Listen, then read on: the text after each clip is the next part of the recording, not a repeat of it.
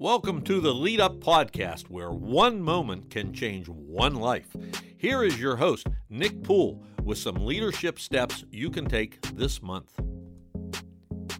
Welcome to the Lead Up Podcast, where we strive to help you function at your fullest potential as an influencer, recognizing that one moment can change one life. This month, we are looking at one of the most misunderstood aspects of, of healthy leadership honor. I know you might be thinking, what in the world does honor have to do with leadership? I would argue it has everything to do with it.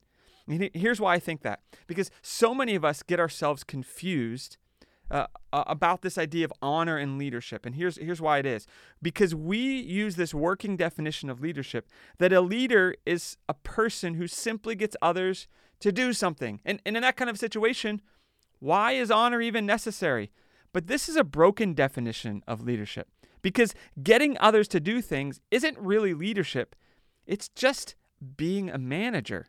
A true leader doesn't just get people to do things, but rather takes people on a journey toward accomplishment through a mutual exchange of respect that we refer to as honor.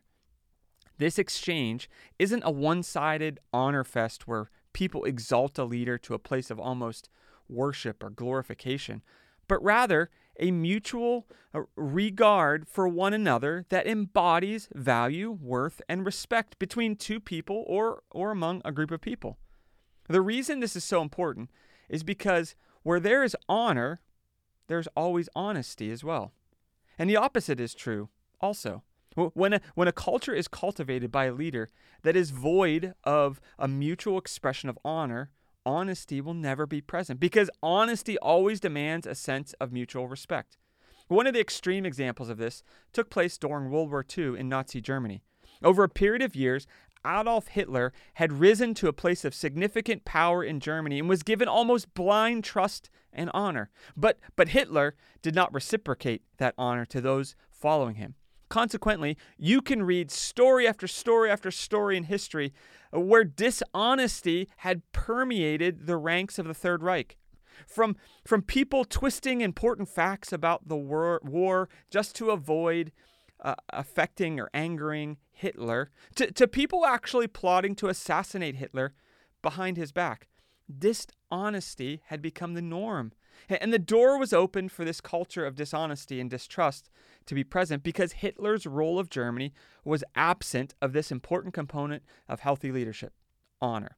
And while hopefully none of us are as vile or evil as an Adolf Hitler, being willing to cultivate an atmosphere of honor within your team or in your organization allows those you're leading to feel comfortable to be honest because they know their lives and their word is honored. And, and this brings us to this month's lead up line. Where honor is practiced, honesty is present. You see, when, when honesty isn't present, the future of an organization isn't promising. This is because when no one can depend on the word of another, it becomes every man for himself or every woman for herself, and there is no continuity. There's no cooperation. There's no healthy level of interdependence among different people in your team or organization. Effective leadership, though, creates a culture of trust, a trust that ultimately is built when honor is present. So, so the question is how do we cultivate a culture of honor? There's three things I want to share with you just briefly today on this podcast. Number one, as a leader, don't wait to be honored. Extend honor first. So, number one, extend honor first.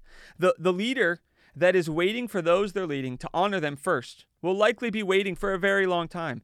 You are the leader. You set the tone. You establish the culture. Don't wait for someone else to do it for you. Start honoring those you lead. Look for ways to show respect, to communicate value and worth to them. Because in the soil of respect, worth, and honor, truth grows. This means you listen before you speak. Ask more questions than you provide answers. Be willing to appreciate others and delegate responsibility to others. Honor the value of those you lead and the abilities they possess.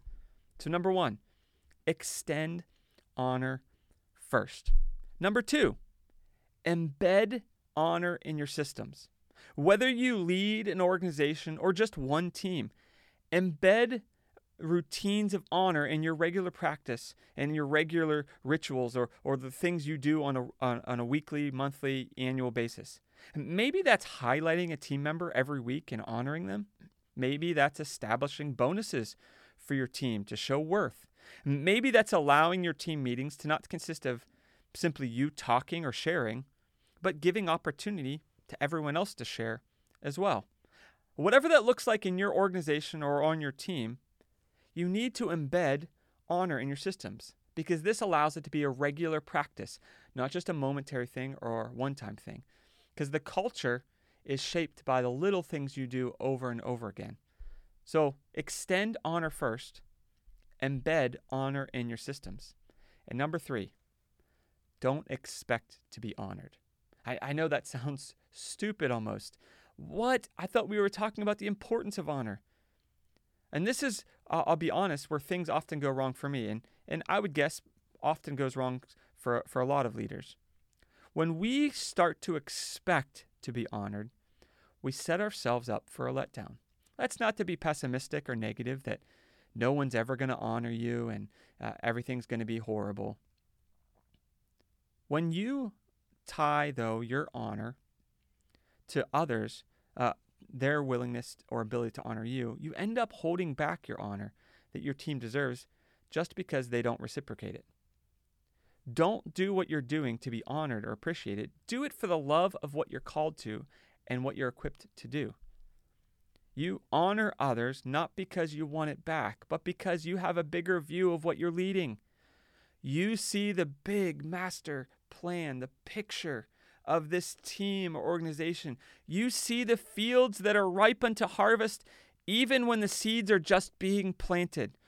Don't allow your current circumstances or realities to dictate how you lead or how you respond. As a leader, choose honor, regardless of whether or not your team extends honor back, because in the end, you're establishing a culture, and that takes time. And, and when you set the expectation of honor and don't get it, our natural human tendency is to withhold it.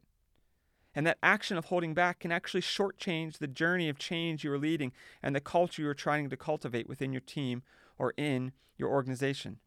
So here's the three things again how you cultivate a culture of honor. Number one, extend honor first. Number two, embed honor in your systems. Number three, don't expect to be honored. And remember our lead up line this month where honor is practiced, honesty is present. Practice honor in your team, honor those you lead. And you know what you're going to see? You're going to get to see honesty permeate your organization or your team. Thank you again for joining me today. Uh, feel free to subscribe, share, and give us a good review on whatever podcast platform you are listening. Let others know about the podcast and, and that you enjoy it. Uh, we'll be back next month, as always, on the second Thursday of the month with our next Lead Up podcast, where one moment can change one life. Thank you for joining us. Lead well. This has been the Lead Up Podcast. This episode has been underwritten by Calvary Church of Irwin, PA. You can find out more about Calvary by visiting calvaryirwin.com.